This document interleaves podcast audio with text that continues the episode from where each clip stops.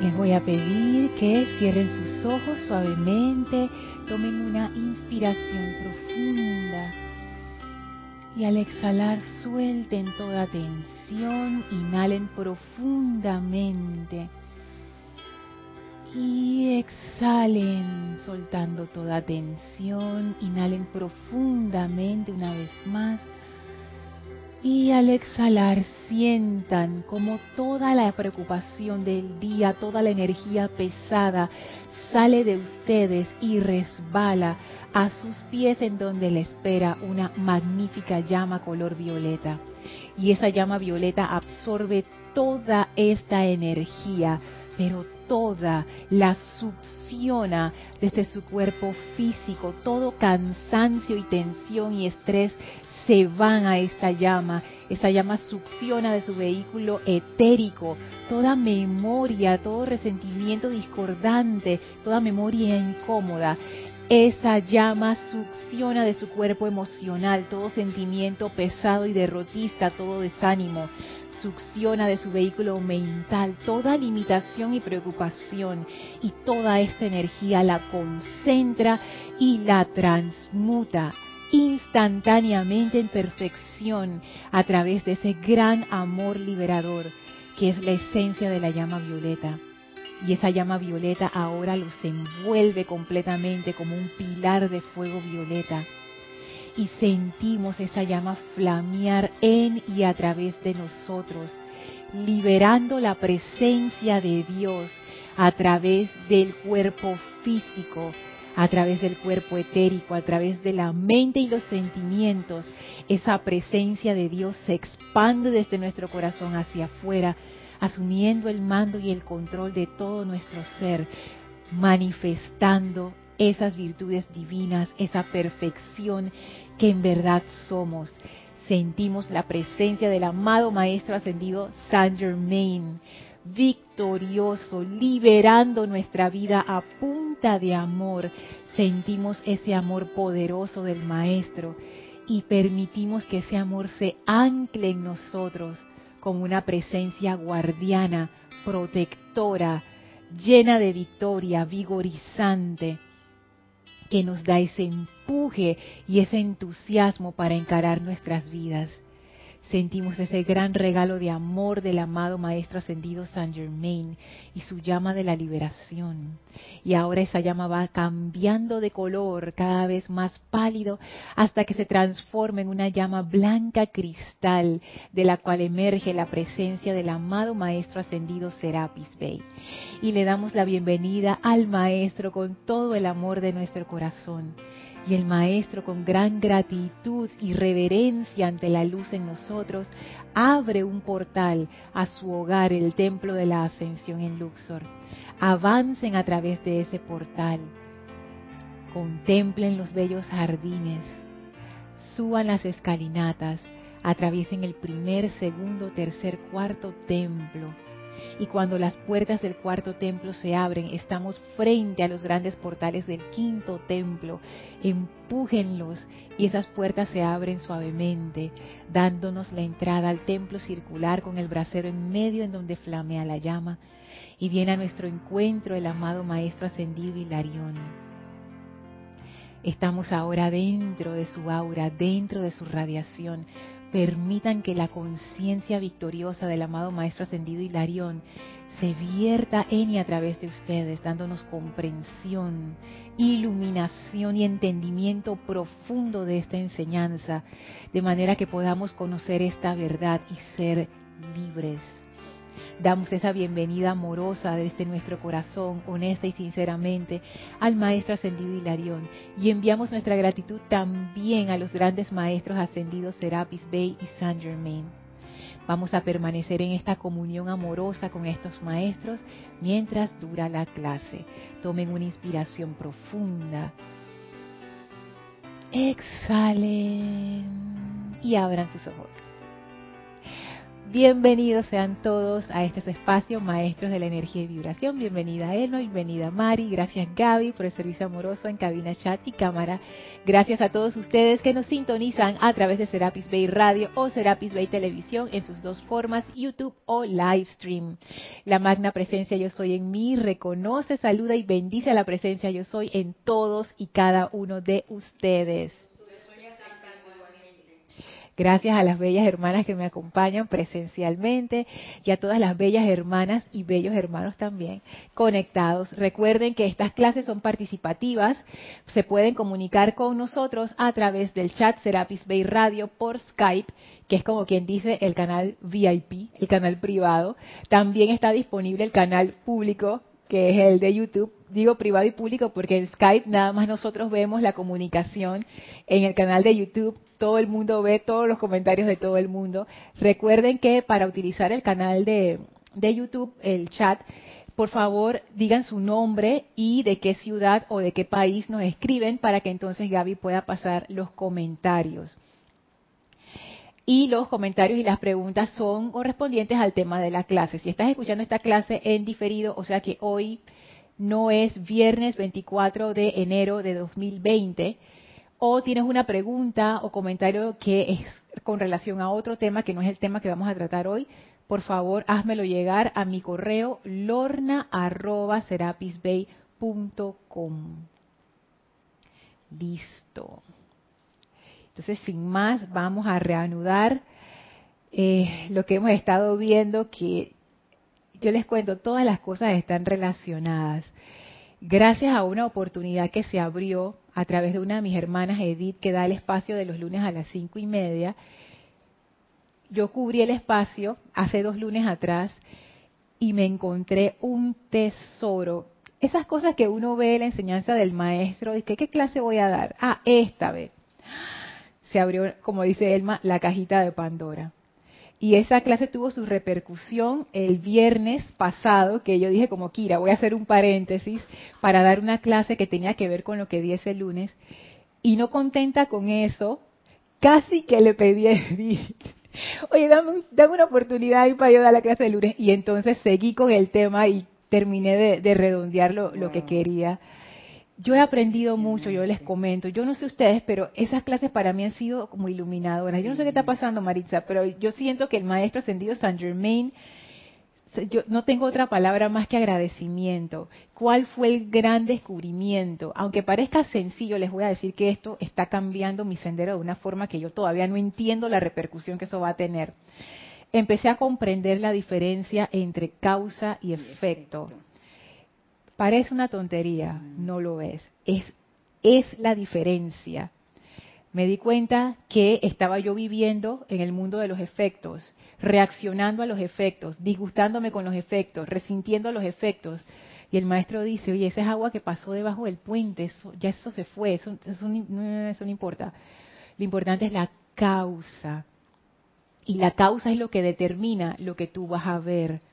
Por ejemplo, lo que yo experimento en mi vida es un efecto de causas que están en mí. Y en, y en la clase de este lunes pude como ahí con, el, con el chat y con la gente y los comentarios de las personas y un comentario que hizo, creo que fue Juan, martes, como que, ay, me di cuenta que eso es algo, eso de la causa y el efecto. Yo pensaba que era como, como que yo siembro una causa y después yo voy a cosechar el efecto.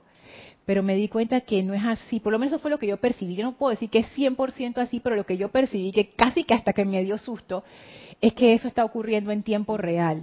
Tiempo real es un término que se usa mucho eh, en transmisiones de señales y eso, para indicar que no es instantáneo, pero está ocurriendo casi que instantáneo. Por ejemplo, si yo agarro este vaso de agua en este preciso momento, en unos cuantos segundos ustedes lo van a ver en sus, en sus celulares o en sus televisiones eh, o en sus computadoras. Y eso se considera que es tiempo real, que hay una, diferencia de, de unos cuantos segundos. Entonces, yo me di cuenta, por lo menos eso fue lo que yo sentí, que esas causas se manifiestan como efectos en tiempo real. en, el, en el momento en que yo estoy experimentando esa causa o yo estoy proyectando esa causa, ya el efecto empezó a manifestarse. Entonces yo sentí que este mundo que me rodea realmente es como algo fluido, no es rígido como yo pensaba porque uno le da tanto poder a los efectos, como que esto es así y no se puede cambiar. Esta situación es de esta manera, este ambiente laboral es de esta manera, esta persona es de esta manera. Yo soy, mi personalidad es de esta manera y me di cuenta, es que eso no es así. Es como si en cada segundo se estuviera regenerando todo. Pareciera que fuera rígido, pero no lo es, es fluctuante. Y en todo momento todos nosotros estamos construyendo los efectos producto de nuestras causas. O sea que en este momento yo estoy experimentando mis causas, las de Elma, las de Maritza, las de Gaby, las de todos ustedes que están conectados. Toda la ciudad de Panamá. O. O sea, es como un, como un entramado que se está, pero se está regenerando y se está haciendo en cada segundo, en cada instante. Eso para mí ha sido impresionante. Yo todavía estoy incorporando eso y dándome cuenta del poder que uno tiene para cambiar las causas y para introducir nuevas causas que cambian los efectos que uno piensa que son determinantes y que no hay nada que hacer. Y no es así. Ahora yo entiendo por qué grandes seres iluminados en este planeta pueden sanar de formas que uno considera milagrosas, porque hay gente que se ha sanado de formas que la medicina no puede explicar, porque hay gente que ha salido de lugares oscuros en sus vidas y han dado un salto cuántico hacia adelante, gente que uno no espera. ¿Por qué se han dado esos ejemplos en nuestra humanidad que desafían todo, toda, toda predestinación? Si lo puede hacer una persona, todos lo podemos hacer. Entonces, ¿qué quiere decir? Que los efectos no están predeterminados y que yo puedo cambiarlos, sean los que sean. Lo único que necesito hacer es darme cuenta dónde está la causa que está generando este efecto. Sí, Elma. Pude comprender Steve Jobs, ¿no? Ajá, de, Apple. sí. Eh, es que por eso te dije que estaba pensando mucho en el amor, porque el amor de él era muy grande para hacer las computadoras. Esa era una causa y el efecto que fue saliendo de que todo, el mundo fue entusiasmándose para comprarla y tener los últimos modelos. Y por eso que él tuvo una buena venta en todo eso y eso resultó bien. Pero era la causa de amor que yo te estaba diciendo, que si yo trabajo con las causas de amor, pero no un amor tangible, sino un amor de gratitud, un reconocimiento de que yo estoy aquí en Serapis y yo le brindo todo mi amor de levantarlo y dejarlo lo transparente y nítido y dejar que eso esté lo más bello, esa es una causa que estoy haciendo y voy a tener un efecto. Eso lo fui viendo y eso me impactó mucho y porque en el diario vivir esa causa se puede manejar todo. Claro, claro. Todo lo que tú quieres mover. Ahora entiendo por qué, cómo viene la precipitación. Porque al tener ese enlace de ese amor, esa gratitud, todo se te va a precipitar, lo que tú necesitas, porque tú estás generando causas positivas. Eso es, está generando causas. Y eso que dices del amor es importante, porque Elvi no se está refiriendo, es que justamente lo estábamos hablando antes de la clase, no, se está, no estamos hablando del amor sentimental, del amor de pareja, no. Estamos hablando del amor como el poder cohesivo, cuando tú le pones amor a una idea. Y Steve Jobs, él creía en su idea y él creía en su producto. Él tenía fe de que ese producto era lo máximo, y ese entusiasmo contagiaba a la gente. Poco tiempo dura en el mercado un empresario que piense que su producto no sirve. ¿Te imaginas eso, Maritza? Que tú vas a vender tamales, por ejemplo, pero dices que, ah, estos tamales están más o menos, pero yo igual los voy a vender. Oye, la gente que vende tamales, yo tengo una amiga que ella manda la foto del tamal humeante, dice, estos tamales están buenísimos. Así que no le da ganas de comprar. Pero si tú vas a mandar una foto de un tamal todo feo ahí, que tú dices, mm, mm", y encima dices están más o menos, pero igual valen 10 dólares. ¿Quién te va a comprar eso?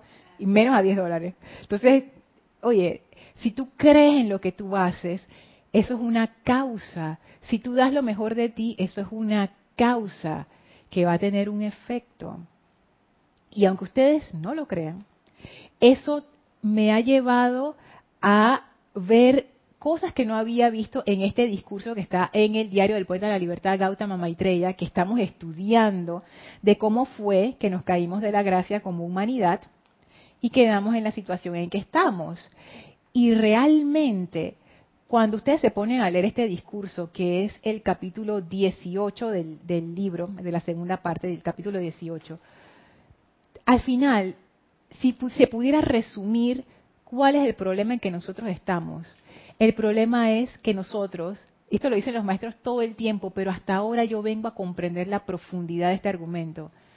Nosotros le damos poder a las apariencias, que es lo externo, a los efectos. Le damos poder a las apariencias externas y ese darle poder afuera nos hizo olvidarnos de adentro. Lo que hay que hacer es invertir la cuestión, volver a darnos cuenta que el poder está adentro y eso le quita poder a las apariencias externas para hacer ese giro, nosotros necesitamos dejar de tenerle miedo, porque es miedo, a las apariencias externas. Y se pueden preguntar, pero ¿cómo así que tenerles miedo? Cuando ocurre algo que uno no espera, un accidente, la llamada a las 3 de la mañana que nadie quiere recibir, te dan una cartita de esas bien, bien eh, así bien, bien amables diciéndote que este es tu último día laborando y que no te van a renovar tu contrato. Todos esos son efectos. ¿Cuál es mi reacción? Cuando tú estás haciendo un trabajo y de repente se apagó la computadora y tú sudas frío así porque dices, yo no grabé esto en otro lado. Eso es un efecto. Entonces yo cómo reacciono ante esos efectos. Como tengo un problema con alguien y estoy cara a cara con la persona enfrentando esa situación, ese es un efecto. Cómo yo me siento, cómo yo reacciono porque yo me doy cuenta, yo he estado observándome, uno reacciona tremendamente hacia los efectos, porque estamos condicionados a eso. Y en vez de uno como centrarse y pensar bien lo que vamos a hacer, uno se vuelve loco y uno se desboca y reacciona con miedo, ya sea con ira, tristeza, te escondes o te atacas, te paralizas. No estamos, no estamos contestando desde el centro de poder estamos corriendo, como quien dice, a lo, loco. Entonces, eso es darle, ahí yo me doy cuenta que yo le estoy dando poder a las apariencias externas. Y el maestro ascendido Saint Germain decía que en realidad ninguna de esas apariencias externas tiene poder. Ninguna. A mí se me ocurren un montón de apariencias a, a, las cuales yo sí considero, wow, eso sí tiene poder, pero el maestro dice ninguna. Así es que esa es mi tarea personal de como que ir entendiendo por qué el maestro dice eso. O sea, no solamente creerlo de que, ay, si el maestro dice que es así. No, pero ¿por qué? ¿Por qué tú dices que eso es así, maestro? O sea, ¿por qué? Y al ir investigando y viendo la raíz de las cosas, uno empieza a darse cuenta de que la ley que presentan los maestros ascendidos en esta enseñanza es sencilla, pero tiene una profundidad que engaña. Uno piensa de que, ay, yo entiendo esto como yo lo pensaba, pero me di cuenta que yo no estaba entendiendo bien. Ni siquiera, es que eso, ¿te acuerdas que estamos hablando de eso la otra vez? Que las cosas más sencillas son las más difíciles de comprender y más difíciles aún de explicar. Para explicar las cosas muy sencillas, tú tienes que tener un nivel de maestría. Parecen cosas tontas. Yo conversaba con Maritza que las preguntas más sencillas, aparentemente de contestar en ciencia, en realidad son productos de investigaciones y de cuestiones que la gente ha investigado por mucho tiempo. Por ejemplo, la anécdota de Isaac Newton y que, que cayó una manzana. Es que es una anécdota. ¿Por qué las cosas se caen? Entonces es una pregunta tontita, ¿no? Una pregunta sencilla, los niños la hacen. ¿Cuánto tiempo tardamos nosotros como, como humanidad en, desarrollar la conciencia para entender que hay una ley de gravedad, que la gravedad funciona, que los cuerpos, la atracción, las masas, no sé qué, y después dar el salto adicional hasta a la, a la parte cuántica donde nos dimos cuenta, sí, pero eso se aplica nada más a cuerpos de este tamaño, pero cuando es muy grande, muy chiquito, eso cambia, o sea, cosas así tan sencillas no son tan sencillas. Yo pienso que la enseñanza es igual. Hay cosas que uno dice, ay, pero qué sencillo. Y después uno se da cuenta, no, esto no es nada de sencillo. Esto es una profundidad que realmente lo que busca es un cambio de conciencia, o sea, cambiar. Y, lo que busca este discurso, siento yo, es cambiar eso, o sea, cambiar el condicionamiento, dejar de estar afuera y empezar a ir adentro. Pero eso nada más se puede lograr con comprensión. Eso no se puede lograr a punta de creencia. Uno lo, uno lo tiene que comprender, porque si no... Y vivirlo, Lorna. Sí, exacto. Si no lo vivo, no lo puedo comprender. Es que vivirlo es comprenderlo, porque tú no puedes vivir algo que tú no comprendes, o que no has aceptado, porque la aceptación es un grado de comprensión. Entonces, es eso. Fíjense, voy a leer acá, por, más o menos por donde quedamos la última vez. Estamos en la página, en la página 96, que realmente no hemos, no hemos ni avanzado mucho.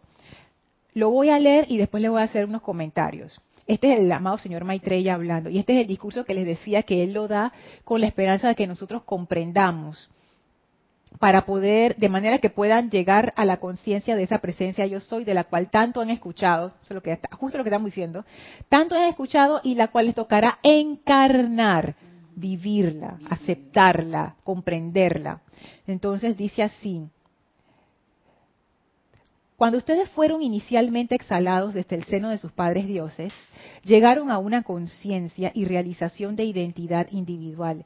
Sintieron y pensaron yo soy. Esa es la individualización. Se encontraron como seres autoconscientes y en cada fibra y célula de su presencia electrónica realizaron que eran yo soy. Al tiempo que vivían en esa inocencia, compartiendo la conciencia yo soy de sus padres dioses, conocieron que la vida primigenia les pertenecía para utilizarla como tuvieran a bien. Ustedes eran santos inocentes y la vida primigenia exquisita y iridiscente se convirtió en posesión suya, fluyendo al interior de la llama inmortal que tienen en el corazón. Y de este párrafo que ya habíamos visto, lo que, lo que yo saqué de allí fue que la presencia yo soy, al ser creada, ella se crea como una causa. Y ahora lo comprendo todavía mejor. Pero esa causa no es que está, y que ya me ya soy perfecta, ya, ya, no, no, no es así. Esa causa es como una semilla. Esa causa es como una semilla. Entonces, esa semilla, imagínense una semilla de algo, que damos los ejemplos. Yo, era la semilla de girasol. Esa, y Elma era el mango. Gaby, ¿tú qué eras? La manzana. Y Mari, ¿tú te acuerdas? Bueno, Marisa no se acuerda, yo tampoco me acuerdo, oye. Bueno, esa semilla, cuando tú la... era aguacate, aguacate, sí. Esa semilla, cuando tú la ves, es, es un pedacito de nada, ¿sabes? Es una cosa chiquitita. Eso no es el árbol. Esa es la promesa del árbol. En esa semilla está contenido todo el código genético que se requiere para hacer un árbol depende de dónde caiga esa semilla, pero esa semilla apenas encuentra tierra fértil, agua, sol, de una vez empieza, es una cosa maravillosa, empiezan a salir las raíces, empieza a salir el brote, esa semilla ya tiene las instrucciones, esa semilla sabe exactamente qué hacer, exactamente qué hacer. Al parecer, esta presencia individualizada que nosotros somos en, en esencia es una semilla, y cuando esa semilla viene a la existencia, esa presencia, perdón, viene a la existencia, viene como si fuera una semilla, como un embrión. Y el maestro ascendido, el señor Maitreya les dice los santos inocentes, como que son recién nacidos. Y dice que al tiempo que vivían en esa inocencia, imagínense, inocencia, o sea, alguien que no sabe todavía de, nada, compartiendo la conciencia, yo soy de sus padres dioses, como los recién nacidos que están cerca de su mamita, ahí agarrando ese calorcito, que dependen de papá y mamá para tener vida, porque un recién nacido no puede hacer nada por sí mismo todavía. Entonces me di cuenta, esa presencia yo soy está en un viaje, en un viaje de expansión esa presencia yo soy, que yo soy, todavía está en un viaje de expansión, todavía está creciendo y expandiéndose. Y yo soy una de esas expansiones de esa presencia yo soy, de parte de su viaje. Y yo soy esa presencia. Entonces ahí como que, ah, qué maravilloso. Sigue diciendo el señor Maitreya, en esta inocencia habitaron ustedes y de la vida primigenia comenzaron a crear de acuerdo con lo que veían a su alrededor Vivían en un ámbito cercano al seno del Eterno, donde no había formas que no fueran exquisitamente bellas. Cada ángel brillaba magníficamente, cada maestro irradiaba la dignidad de un Cristo. Esta conciencia de pensamiento individual comenzó a reproducir lo que veía y ustedes comenzaron a duplicar la belleza que veían a su alrededor. Tímidamente al principio crearon diminutas formas querúbicas y pequeños templos.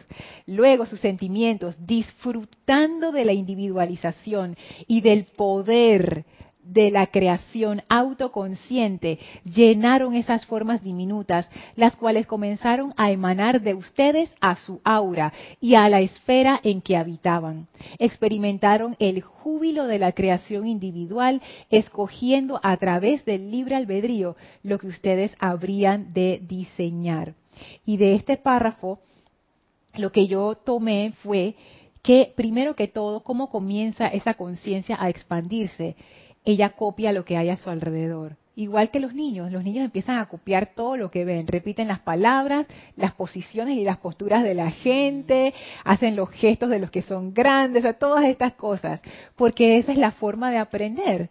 Como tú no sabes, tú empiezas a ver a tu alrededor y tú empiezas a copiar lo que hay. Y dice el, señor Maitreya que e, como en ese lugar todo era tan espectacular en la conciencia de Helios y Vesta, los padres soles, esa, esa presencia individualizada bebé empezó a reproducir lo que veía. Entonces ellos veían un templo y hacían un templito chiquitito, porque es de acuerdo a su conciencia, es una conciencia recién nacida. Entonces, claro, no iban a reproducir un templo majestuoso como uno de esos ángeles y devas o maestros hubiera hecho.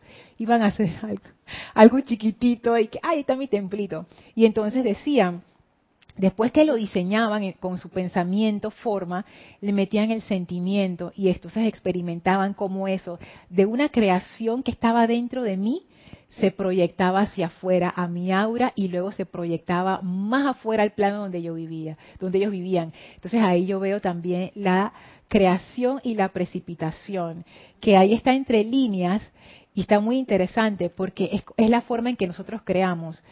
Tú lo visualizas adentro, lo llenas con tu energía y eso primero queda en tu aura. O sea, dentro de nuestra aura están todas nuestras creaciones, que son las causas y núcleos que llaman los maestros. Todo eso está habitando con nosotros en este momento. Y entonces, una vez que eso está en mi aura, eso se proyecta. Eso es precipitación. Ya yo hice la creación, de allí se precipita al mundo. Entonces, los efectos que yo cosecho son producto de las creaciones que yo hago. Y esas creaciones viven conmigo todo el tiempo.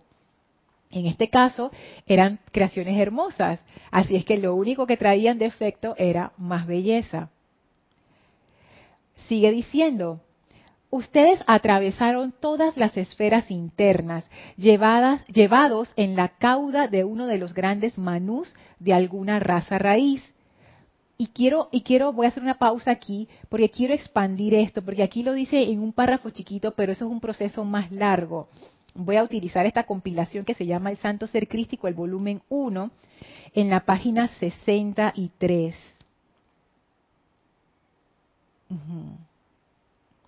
En donde aquí hablan de cómo fue ese viaje a través de esas esferas.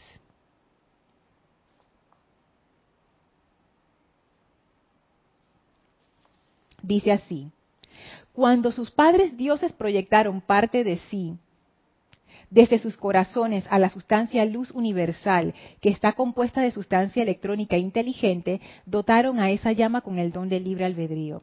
Mediante su uso al individuo de esta manera creado, se le permitió atraer tanta vida o tan poca como tuviera bien desde su corazón palpitante y crear con ella lo que su inteligencia autoconsciente escogiera dentro de sí ofrecer como un regalo de luz adicional al universo. Esto es un resumen de todo lo que hemos dicho hasta ahora. Ahora viene la cuestión. Esta inmortal llama triple atrajo a su alrededor la sustancia electrónica inteligente, el cuerpo de Dios, y creó un glorioso cuerpo electrónico confeccionado a imagen y semejanza de los padres dioses. Exactamente, la lámina de la presencia, el que está en medio, en por lo menos en esta lámina que está en medio, es la presencia electrónica. Entonces, aquí hay más detalle. En el momento de la individualización, lo que ellos y Vesta crean es la llama del corazón, junto con esa chispa divina y entonces esa llama tiene el poder de magnetizar y empieza a magnetizar su primer cuerpo. Porque sin ese cuerpo no nos podemos expresar. tú necesitas un medio para expresarte. Ese primer cuerpo es el cuerpo electrónico. Luego, y aquí viene esta parte interesante, pongan atención aquí, miren. Luego, a lo largo de incontables eones, esta presencia utilizó la vida de los padres dioses para desarrollar el cuerpo causal, el depósito de toda su perfección creada. Incontables eones, o sea, siglos de siglos de siglos. O sea, esto que nosotros acabamos de leer en un parrafito, eso no fue de que ya lograr esto y empezar a expandirte, a crecer, a aprender cómo se crea, no sé, incontables eones. Esto fue toda una aventura. Sigue diciendo, este, este, extracto fue traído del diario El Puente de la Libertad del Moria, el volumen 1, y es el maestro ascendido del Moria el que da esta lección. Sigue diciendo el maestro ascendido del Moria, cada presencia individualizada se especializó en el desarrollo de una de las virtudes, actividades, cualidades y servicios de los siete rayos. Cuando la presencia individualizada compareció ante los señores del karma y del manú que representaba su rayo, ofreciéndose a encarnar en la forma física, una vez más el libre albedrío fue el poder motivador de dicha acción voluntaria. Entonces lo que quiere decir es que después de que hubo todo ese recorrido de siglos, de siglos, de siglos, de siglos, de siglos en los planos internos. Entonces, algunos de, algunas de esas presencias individualizadas decidieron, yo quiero encarnar en la tierra. Y esas son a las que se refiere aquí en este parrafito. Vuelvo ahora al, al, al recuento del señor Maitreya, cuando él dice, ustedes atravesaron todas las esferas internas lo que pasa es que él no dice cuánto tomó eso, eones, eones, eones.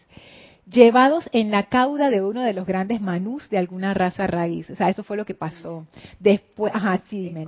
Que la chispa bajó y entonces vino a, salir la persona esa chispa divina. Ajá, la chispa divina, que es la presencia yo soy, empezó su recorrido por las siete esferas, azul, dorado, rosa. Después dice, tú sabes que además de estas siete esferas, ¿qué más hay? Entonces le dice, hay un planeta Tierra que tú puedes ir. Entonces dice, yo me apunto a esa. Entonces tú vas a bajar en uno de los de los manús, que son como quien dice los pastores de esa de ese grupo de almas que va a encarnar. Entonces, bueno, según tus cualidades y tú todo lo que has desarrollado en, tu cuerpo causal, tú vas con este manú. Dices, voy para allá. Pap, te pones en fila con tu grupo de gente, estamos listos, vamos. Y entonces empieza el descenso. Imagínate eso. Gaby. Ahora se comprende cómo encarnaron. Sí. Todo es una aventura. Si tienes un comentario de venir de Fuentes, Dios les bendice, bendiciones a todos. Bendiciones, Beni. Lorna, es nuestro jardín, cosechas lo que siembras. Una semilla importante es el autocontrol. Ah, Lograr la calma que es maestría y dejar las apariencias de lado. Pero es necesario un estado consciente, no consciente, inconsciente. Sabes que eso, eso que acabas de decir es bien importante porque esa semilla del autocontrol, wow, si tú no tienes eso, y, y, tú, y tú lo ves, yo lo veo, yo lo veo en mi vida, Benny, cuando yo, esta situación se me fue de las manos, por ejemplo, ahí yo me di cuenta, esta causa no tenía autocontrol. Y yo estoy recibiendo ese efecto descontrolado por mi propio descontrol. Por supuesto que yo no me doy cuenta de eso en el momento en que me está pasando. En el momento en que me está pasando yo estoy como loca de que, ah, después, cuando ya me enfrío y medito, ¿por qué me pasó esto? Yo, ah, mira, ven, eh, aquí está la cosa. Entonces sí. Y ahora que nos chateas, aprovecho para decir a todas las hermanas y hermanos que están conectados, que están en Santiago de Chile o que están en Chile cerca de Santiago, que este domingo 26 de enero Ramiro Aybar va a dar una conferencia en Santiago de Chile que se llama El despertar espiritual de Chile. Así es que los que puedan ir no se la pierdan. Eso va a ser yo anticipo, yo no voy a estar ahí, pero yo anticipo que esto va a ser wow y espectacular, porque es un momento bien delicado en la historia de Chile. Muchas cosas grandes van a pasar y ya están pasando. Y yo pienso que esto es esa oportunidad de descargar esa luz más todavía, a pesar de ya la luz que los hermanos en Chile ya han descargado, como más, o sea, traer esa concentración todavía más para nutrir ese despertar que se está dando en Chile y que yo estoy seguro que va a tener repercusiones en toda Latinoamérica. Así es que este domingo 26 de enero en Santiago de Chile. En nuestra cuenta de Instagram y Facebook está la información. En el calendario de eventos en el sitio web también está la información. Si quieren hacer preguntas al, respecto, escríbanos a el correo rayoblanco@serapisbay.com para más información. Así es que bueno, gracias Benny porque has abierto la puerta. Eso lo tenía en mente y se me había escapado. Gracias. Ok, ¿hay algo más acá? Sí, Iván Virue nos escribe. Todo está hermoso, ¿no? hasta los rezagados, ¿no es así? así es. Que es donde nos encontramos transmutando y liberando. Todo estaba, eso es lo que uno dice, todo estaba bien hasta que llegamos a esa parte del episodio, exactamente. Para allá vamos en el relato. Ajá, ¿llegó otro comentario? Benilde te responde, allí vamos a estar. Mm, qué bien, qué bien que van. Yo me imaginé que ustedes iban a estar ahí todas las legiones de Chile, estos hermanos amados, toda la banda, como se dice acá, toda la banda va para allá. Sí. Qué bueno. Yo, yo, yo, yo ya yo estoy feliz y yo ni siquiera estoy allá y ya yo siento como la energía moviéndose. Wow, qué espectacular. Seguimos acá, página 97. Dice el señor Maitreya, doquiera que habitaban, observaban los magníficos hermanos y hermanas de esos ámbitos, quienes, quienes se habían desarrollado más allá del poder suyo de crear. Paréntesis, ahí tú, uno se da cuenta de eso que estábamos hablando. Cada uno de estos ámbitos que los maestros describen bellamente como les ponen colores, ¿no? Y que la primera esfera que es azul, la segunda que es dorada. Yo me imagino que fue una manera para simplificar, para que nosotros podamos comprender dice que en cada uno de esos cuando llegábamos, nosotros quedábamos como que ¡ah! todo era maravilloso. Entonces veíamos a estos hermanos y hermanas que vivían en esos ámbitos, que se habían desarrollado más allá de nuestro poder de crear. Y, miren lo que creaban, dice el señor Maitreya, construyendo estrellas y galaxias y moviendo el cosmos. Tú aquí con tu templito chiquitito así y, esta gente dice, no, yo voy a crear un planeta, no, yo voy a crear, yo no sé, una planta, yo increíble. Y como nosotros somos presencias de Dios, nosotros somos creadores por naturaleza. Para nosotros lo máximo es crear. Eso es lo que más júbilo nos da, crear, porque esa es nuestra expresión natural. Yo no sé si habrá otras expresiones además de la expresión de creador, pero en esta que es la que nosotros estamos y que somos, para nosotros como seres humanos crear, expresar eso que nosotros somos, nuestra individualidad, es tan importante, tan importante. Fíjense que cuando hacen estos estudios arqueológicos de las civilizaciones y todo esto, lo primero que, la gente empieza a descubrir, interesantemente, son obras de arte. Uno se puede ir bien para atrás, bien para atrás, bien para atrás. Y cuando tú comienzas a ver qué dejó esa cultura, siempre hay una pequeña estatua, un arreglo de flores que sobrevivió ahí, o sea, no las flores, sino como la, el polvo que después analizaron y que ah, esto era una guirnalda de flores que pusieron. Después se pusieron más elaborados a hacer los collares y las cosas. Porque esa necesidad de crear, miren los monumentos de piedra de, de que Stonehenge, o los que hay allá en, en Bolivia, en Perú, esos que son, que son antes de los incas, antes de esa gente ya había monumentos de piedra que mucha gente dice que las pirámides. Las pirámides también, antes de que uno siempre tiene la necesidad de ser humano, como de dejar algo, de crear todo, o sea, nuestra forma de vestirnos, de hablarnos, nuestras culturas, la comida, todo lo que hacemos, todo es una expresión, es una expresión y un descubrimiento. Eso es parte de nuestra naturaleza humana, pero es porque es parte de nuestra naturaleza esencial, esa, creación. Entonces, claro, si tú tienes la oportunidad de expandir tu poder creador, Eso es lo máximo para un creador. Para un ser creador, expandir esa habilidad de crear es lo máximo que hay. Entonces, claro, sigue diciendo el señor Maitreya, ustedes en su propia pequeña manera, utilizando el pensamiento, crearían patrones de pensamiento y utilizando el sentimiento, energizarían estas pequeñas formas, proyectándolas luego. De esta manera, ustedes se fueron haciendo cada vez más fuertes, logrando cada vez más maestría, utilizando más de la conciencia yo soy al tiempo que encontraban que que sus centros de pensamiento y sentimientos obedecían su voluntad. Esto es bien interesante, este pedacito que está aquí. Voy a repetir el párrafo. De esta manera ustedes se fueron haciendo cada vez más fuertes, logrando cada vez más maestría. Ustedes notan ahí que esto es un proceso que al inicio tú estás más o menos, después estás mejor, después estás mejor, mejor, mejor, mejor, hasta un punto en que ya tú logras la maestría sobre algo. No es que en los ámbitos internos ya todo el mundo es mago y ya todo el mundo es magia y tú sabes, ya se, plap y ya era cosa. No. Puede que no sea distinto de aquí, que para lograr la maestría sobre algo, tú tienes que practicar, practicar, practicar, practicar, practicar hasta que la cosa te sale como tú quieres logrando cada vez más maestría, utilizando más de la conciencia yo soy. Y ahora vamos a hablar esa conciencia yo soy como que qué puede ser. Al tiempo que encontraban que sus centros de pensamiento y sentimientos obedecían su voluntad. Esa parte a mí me gusta, porque imagínense, imagínense o recuerden, traigan a su memoria los niños chiquititos tratando de subirse a una silla. ¿Cuántas veces ustedes no han visto esta imagen? Cuando los niños están muy chiquitos y ellos quieren treparse, quieren subirse a un sillón o a una silla y no alcanzan.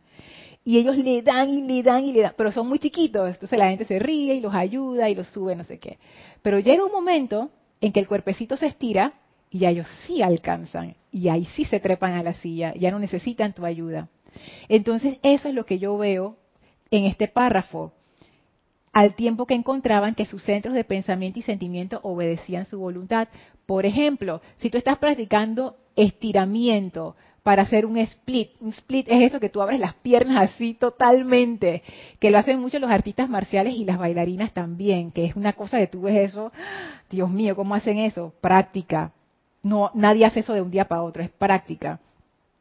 Al inicio los músculos no te dan y tú sientes la tensión y el dolor, pero poco a poco los músculos van aflojando, tú les vas enseñando al cuerpo y tus músculos van obedeciendo tu voluntad, poco a poco, hasta que un día, ¡pa!, lo logras.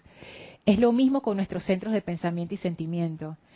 No es desobediencia del pensamiento y del sentimiento, no. Es que el pensamiento y sentimiento son como, como dos, no sé, como extremidades como órganos, como sentidos, que tú los vas, tú vas como agarrándoles el truco, como aprendiéndolos a utilizar. Dándole forma, será. No, más bien como, como cuando tú estás usando una herramienta que tú no conoces, que tú dices, pero ¿cómo se agarra esto? ¿Cómo funciona eso? Y tú como que vas dándole hasta que un día tú dices que ya, ya agarré el truco, ya sé cómo se usa. Es algo así. Con los centros de pensamiento y sentimiento, tú cada vez te vuelves como más afinado, como con tu cuerpo, cuando uno hace ejercicio, cada vez te vuelves más coordinado. Hay veces que tú empiezas y todo el mundo va para la derecha y tú vas para la izquierda. Después tú vas para la izquierda y todo el mundo para la derecha. Y tú dices que, oye, estoy toda descoordinada, que los, movimientos no te salen, pero llega un momento de tanto hacerlo que ya tu cuerpo sabe la, la rutina, sabe la dinámica, se coordina, se mueve, no te caes, no te mareas, no te trastabillas con los centros de pensamiento y sentimiento al parecer es lo mismo. O sea, no es que tú tienes la maestría sobre eso de una vez. Es más, tú llegas a un punto donde tú dices, ya tengo la maestría, pero puedo desarrollar más. Y todavía puedo desarrollar más. Son como instrumentos que te permiten desarrollar infinitamente. Entonces, esto es importante saberlo, porque nosotros estamos en ese proceso de desarrollar esa maestría sobre nuestros centros de pensamiento y sentimiento. Todavía no los agarramos del todo todavía, como Benny decía, nos descontrolamos. Todavía yo no puedo controlar 100% lo que yo estoy pensando y sintiendo. Porque cuando acuerdo estoy pensando en otra cosa, sintiendo lo que no debo y entonces yo digo, ahí yo no tengo el control. hay una medida de control en todos nosotros, obviamente, pero para lograr esa maestría todavía falta, pero eso es parte del proceso. Estamos como aprendiendo a, manejarnos. ¿Cómo, ¿Cómo, uno hace esto? Eso es, es, bien interesante, es un proceso. ¿Tú quieres decir algo, Almi? Ok, entonces hay una parte aquí que se refiere a utilizando más de la conciencia yo soy.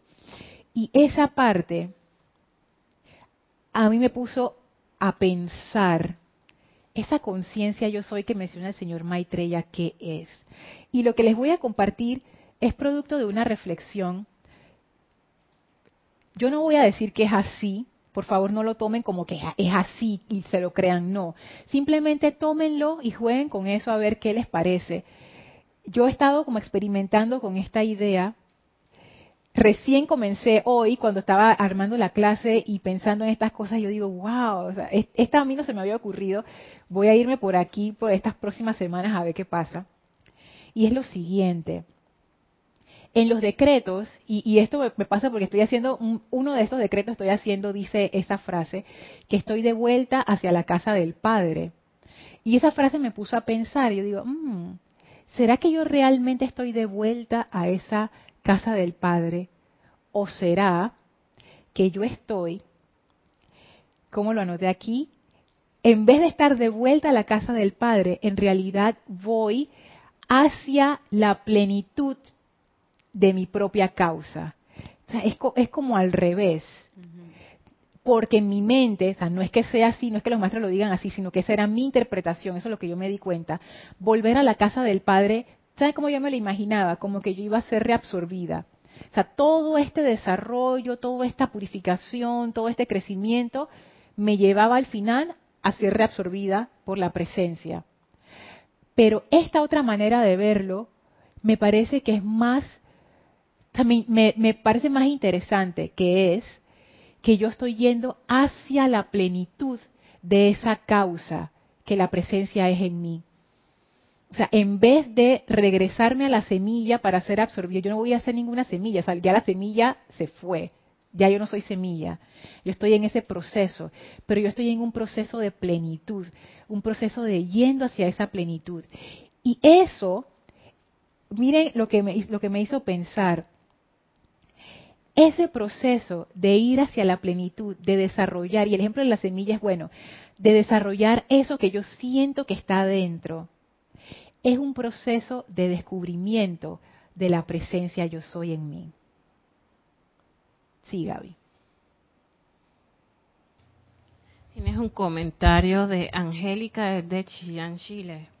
Bendiciones, Lorna, y a Bendiciones. Bendiciones. Bendiciones. Estaba pensando en la capacidad que teníamos de replicar templos, aunque sean chiquitos. Ajá. La ley obedecía a nuestros deseos y obedecía manifestando perfección, porque no, teníamos causas destructivas, en contraposición a la conciencia actual en la que ya la capacidad de crear es más difícil, porque la ley no precipitará si nosotros, si ahora nosotros no obedecemos a los, los aspectos de la ley. Ajá, es que en realidad la ley la ley está ahí. O sea, si tú la sabes usar, tú lo haces. Si no la sabes usar, no lo haces. Tú puedes ser la persona más buena del mundo y si no conoces la ley, no lo logras. Tú puedes ser una persona más o menos, pero conoces la ley, lo logras. Porque en realidad la ley es impersonal. La cuestión es conocerla, pero como decía Elmo, o sea, tú, ya la comprendiste. Ah, ya yo me di cuenta cómo es la cosa. Entonces ahí está esa cuestión. Y claro, la ley se cumple en los planos internos y aquí. O sea, es la misma ley, pero eso que tú dices, Angélica, es algo que viene más adelante y me lo voy a saltar para leértelo, porque es interesante. Dice, algunos solicitaron la oportunidad de encarnar aquí en la tierra. Cuanto más cerca estén al corazón de Dios, tanto más rápidamente la sustancia luz responde al pensamiento y al sentimiento y tanto más fácil es crear. A medida que se alejan hacia afuera a través de las siete esferas, las vibraciones de la sustancia electrónica, que es obediente al pensamiento y al sentimiento, se tornan más lentas y se requiere más energía y más empeño para crear manifestaciones de un designio constructivo definitivo. Entonces, lo que tú estás viendo o percibiendo, Angélica, no es que la ley no se está cumpliendo o que la ley como que, que o sea, como que nosotros no comprendemos bien la cosa, es que, bueno, sí no la, no la comprendemos bien, pero además de eso es que como nosotros estamos, como quien dice, en la periferia, siendo el centro esa conciencia de Helios y Vesta, la periferia, que ya es la encarnación física, las vibraciones de la sustancia luz electrónica, que sigue siendo obediente al pensamiento y sentimiento. La sustancia luz te va a obedecer siempre, porque es así, tú eres la creadora. ahí no hay duda. Lo que tú digas, eso es. sigue siendo obediente al pensamiento y sentimiento, pero se tornan más lentas y se requiere más energía y más empeño. ¿Qué significa eso? Tú requieres más autocontrol, tú requieres más maestría. Es como caminar en una superficie plana y luego tú empiezas a subir una montaña, en cual tú requieres más empeño. Subiendo la montaña, porque requiere más energía y más fuerza, más resistencia. Bueno, nosotros estamos subiendo. ¡Qué montañón en este momento! En los planos internos, la energía responde más rápido. Aquí es mucho más lenta. Y por eso quizás tú percibes, oye, pero ¿por qué no es instantáneo? Porque aquí entra el factor tiempo, que allá no se percibe como aquí. es diferente. Gaby es comentario mío. Ajá. O sea, eh, la, la, velocidad de respuesta de la ley a cuando uno está demandando, decretando, pidiendo, no, no me gusta usar esa palabra. Ok. Que algo se resuelva o algo se manifieste para X cosa, personal, nacional, internacional. Eh, entonces tú me dices que no se va a precipitar en el tiempo que uno obviamente está esperando porque la velocidad de respuesta depende de muchos factores. Como... No, no, no, no es eso. Fíjate, lo que dice aquí el maestro es que las vibraciones de la sustancia electrónica se tornan más lentas y que se requiere más energía y más empeño, no necesariamente más tiempo. Nota lo que dice el maestro, se requiere más energía y más empeño. y yo lo que dije fue que aquí lo que entra es el factor el factor tiempo. es como si aquí la cosa se estirara más. En los planos internos. Sea más rápido. Ajá. Más rápido. Es más rápido porque no hay esa resistencia, porque la vibración es más rápida y la, ley siempre responde igual. Lo que cambia es el tiempo de respuesta de la sustancia luz. Eso es lo que cambia. En los planos internos vibra más rápido, responde más rápido, pero aquí vibra más lento. Así es que le toma más para tú poder hacer que la cosa se precipite y se manifieste, incluso en un tiempo que tú has decidido, se requiere más energía y más empeño. Energía, él, hace énfasis en vibración, energía y en empeño. Te iba a poner un ejemplo del mundo. Dale, va. Hay personas que obviamente tienen ambiciones, no conocen de la enseñanza y obviamente ese es un caso que no les interesa y tampoco eh, toman en cuenta los preceptos generales cristianos o de cualquier índole de creencia religiosa. Entonces, ellos al tener esa ambición desmedida, ellos están creando esa por ambición. supuesto. Y se van por un camino de ilegalidad en muchos ámbitos de la ilegalidad. Y precipitan dinero. Pero es que Gaby, es que precisamente... Y precipitan poder. Es lo que es que es justo lo que trajo Angélica, es justo lo que estás trayendo tú. El ejemplo que yo te di, a la ley no le importa, en serio que no. La ley lo que dice es lo que tú piensas y sientes, eso traes a la forma. Y ellos están sembrando las causas para cosechar esos efectos. Ellos nada más les importa el poder, que para ellos el poder tiene una definición bien limitada. Por ejemplo, para ellos puede ser yo quiero mandar a este montón de gente o yo quiero tener todos los negocios acaparados. O sea, cada quien tiene su definición y eso es lo que ellos precipitan. Ahora, esas causas, al ser con una conciencia discordante, los efectos que van a tener van a ser discordantes. Son temporales esos, esos, esa ganancia es temporal. es que todo lo es todo lo es. Porque ellos encauzaron su, su, pensamiento y sentimientos, sus centros creativos en cuestiones muy del mundo, muy temporales y que como dicen los maestros, no son puras ni armoniosas ni constructivas y perjudican a terceros. Imagínate, si tú estás sembrando una causa que hace daño, el efecto que tú vas a tener. Digo, yo he sembrado causas que hacen daño tantas veces, obviamente, por favor. Exacto. no nos asustemos. Y yo he cosechado esos efectos, y de verdad que son desagradables y saben mal. Porque cuando le hacen daño a uno, uno dice, ay, me dolía. Sí, pero cuando tú lo hiciste, ah, bueno. sí. Angélica nos dice, entonces Lorna, ¿en qué parte cabe lo que dice el libro Misterios Develados? Que dice que quien ha aprendido a obedecer puede precipitar. Esto también depende de la masa de la energía y del esfuerzo o empeño del individuo. Entonces, un templo lo puedo replicar en ambientes más densos. Sí, claro. Claro que sí. Yo la frase que había escuchado de los maestros es quien ha aprendido a obedecer, eh, quien, quien comanda ha aprendido a obedecer. No me acuerdo ahora cuál es la frase. No era precipitar, era comandar. Termina en comandar. O sea, quien, quien quien puede comandar es que ha aprendido a obedecer, era lo que decía, no era precipitar. Tú puedes precipitar lo que tú quieras. Ese es el problema. tú lo ves en nuestras vidas, lo que decía. Decía menos densos, no es más densos. Dice, entonces un templo lo puedo replicar en ambientes menos densos.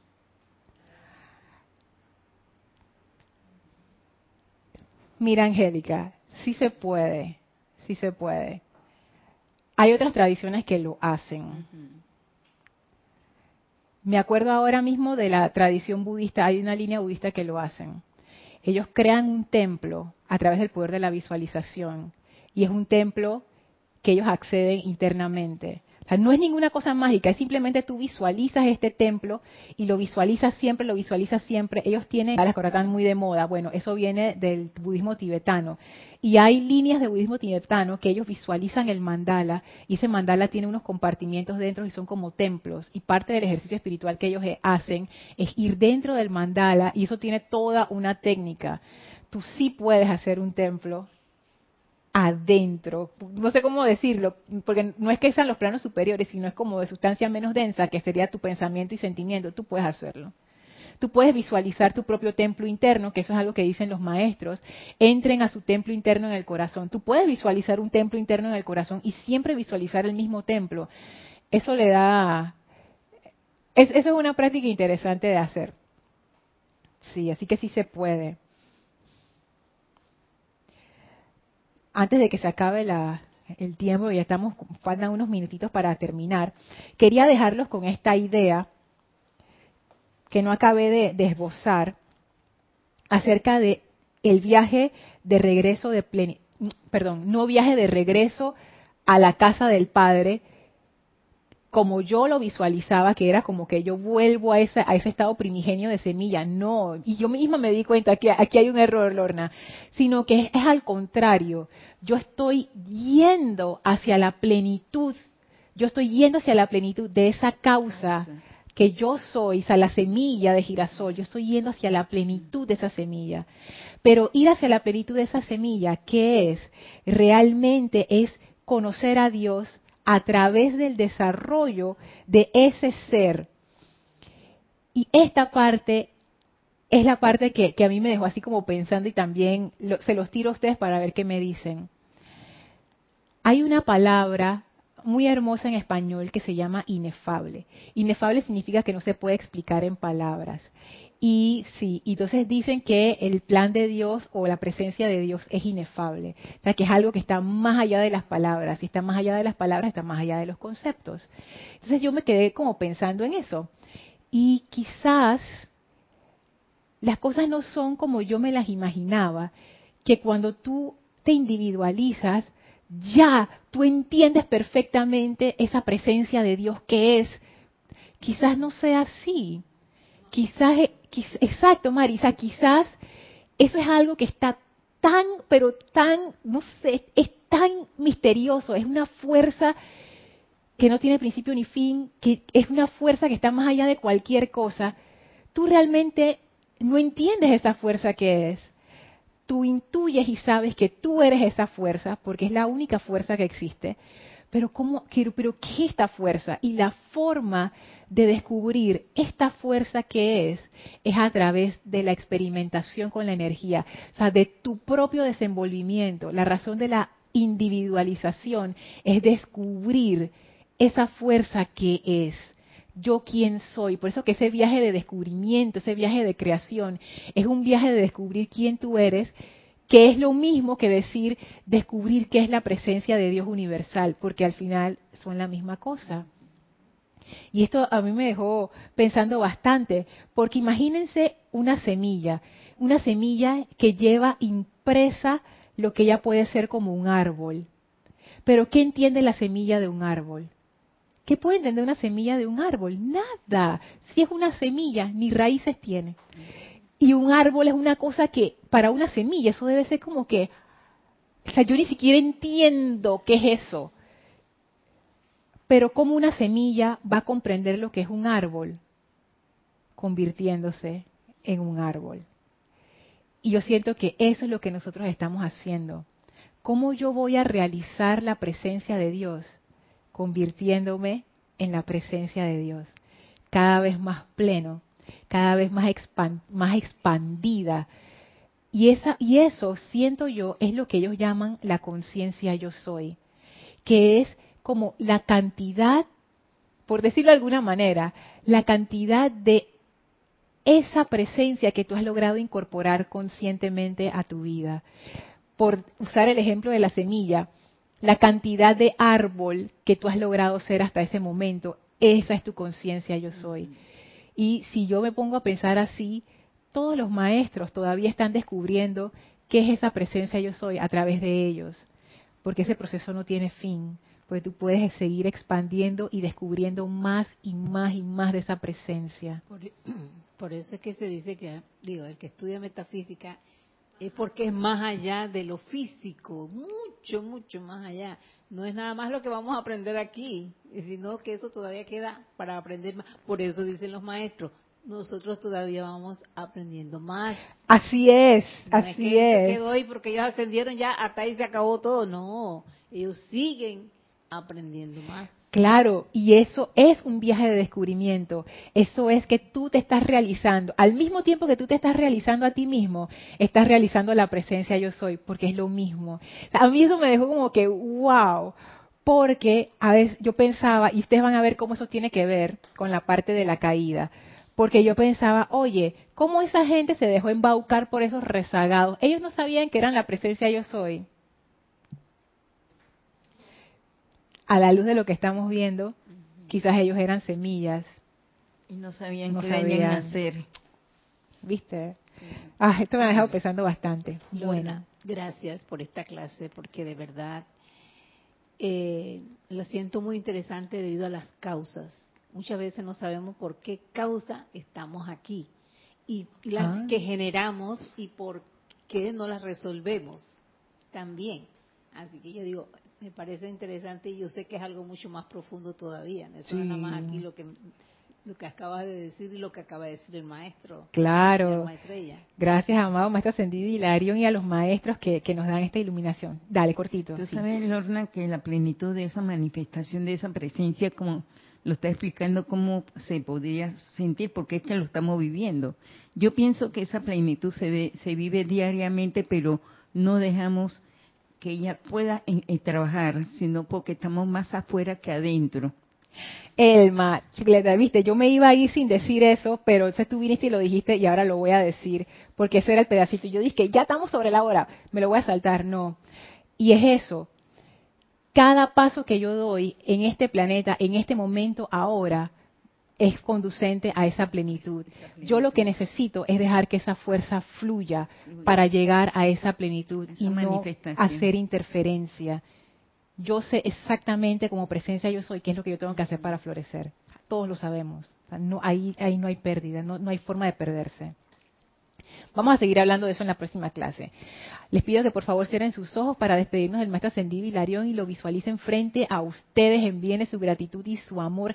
Gracias por esta enseñanza, amado Maestro Ascendido Hilarión, con toda su luz. Envíenle esa luz al Maestro como su regalo de amor. Y ahora nos despedimos del Maestro y nos retiramos del quinto templo, cuarto templo, tercer templo, segundo templo, primer templo.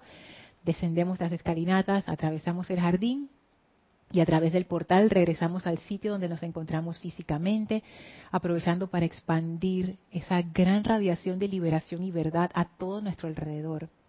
Tomen una inspiración profunda, exhalen y abran sus ojos. Muchísimas gracias por habernos acompañado. Recuerden a los hermanos que están en Chile, o específicamente en Santiago de Chile, conferencia de Ramiro Aybar este domingo 26 de enero 11 a.m hora de Chile. Así es que en nuestra página web, en, el sitio de eventos o en nuestras redes sociales encontrarán toda la información de dónde es, a qué hora y cuál es el contacto. Si quieren saber más, nos escriben a rayoblanco.com. Muchísimas gracias por su atención. Yo soy Lorna Sánchez. Esto fue Maestros de la Energía y Vibración y deseo para todos ustedes mil bendiciones. Muchas gracias. Gracias. Gracias.